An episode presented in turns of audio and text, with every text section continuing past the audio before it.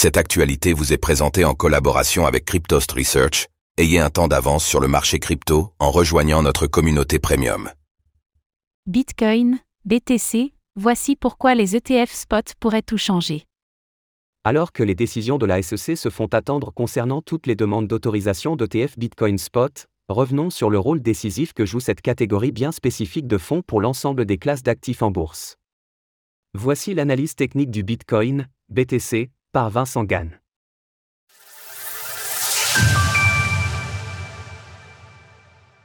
Les fonds ETF sont un game changer pour toutes les classes d'actifs en bourse.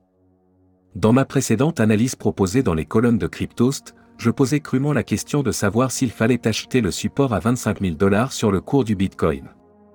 Le marché semble avoir répondu par l'affirmative lors de la session boursière du mardi 29 août. Pour autant, la messe est loin d'être dite sur le plan technique, sans parler du cadre fondamental externe toujours aussi contraignant. Mais restons concentrés sur l'actualité immédiate propre à l'écosystème, avec le sujet brûlant des ETF Bitcoin Spot. Le géant des fonds crypto Grayscale a remporté une victoire judiciaire contre la SEC, le gendarme boursier américain, tandis que cette dernière est désormais attendue quant aux demandes d'autorisation d'ETF par d'autres sociétés, en particulier BlackRock.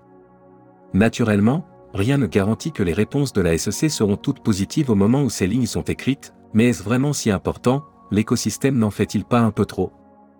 La réponse, tout du moins ma réponse, est clairement non. Vous devez être certain du fait acquis suivant. Les fonds de type ETF, de par les sommes colossales qui sont sous gestion et l'éligibilité fiscale très large dont ils bénéficient, ont été, sont et seront toujours un game changé pour toutes les classes d'actifs en bourse.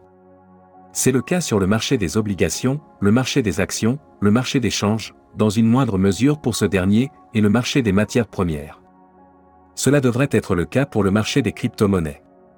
Prenons l'exemple du cours de l'or. La demande pour cet actif se divise entre demandes industrielles, demandes financières et demandes des banques centrales, à parts égales sur une année complète pour les deux premières les ETF Gold représentent plus des deux tiers de la totalité de la demande financière d'or et ont largement contribué à la hausse du prix de l'or depuis le début du siècle. Autre marché, autre logique.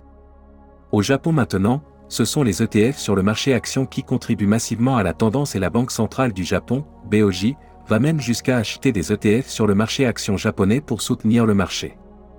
Bref, si toutes les demandes d'ETF Bitcoin Spot devaient, ou une partie d'entre elles, être validées par la SEC, cela serait un puissant facteur de soutien à la hausse des cours. Reste à savoir si la SEC de Gary Gensler ne va pas décider de gâcher la fête en jouant la carte de nouvelles batailles judiciaires. Sur le plan technique, le rebond sur le support à 25 000 dollars doit être nuancé. Le cours du Bitcoin a donc rebondi sur le support à 25 000 dollars, venant effacer une partie du choc baissier de la session de liquidation massive du jeudi 17 août dernier.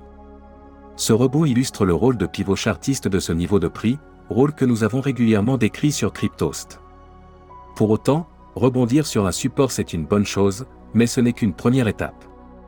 La nécessaire seconde étape, le dépassement d'une résistance tangible, n'est pas encore présente dans l'action de prix pour argumenter en faveur de la reprise de la tendance haussière annuelle.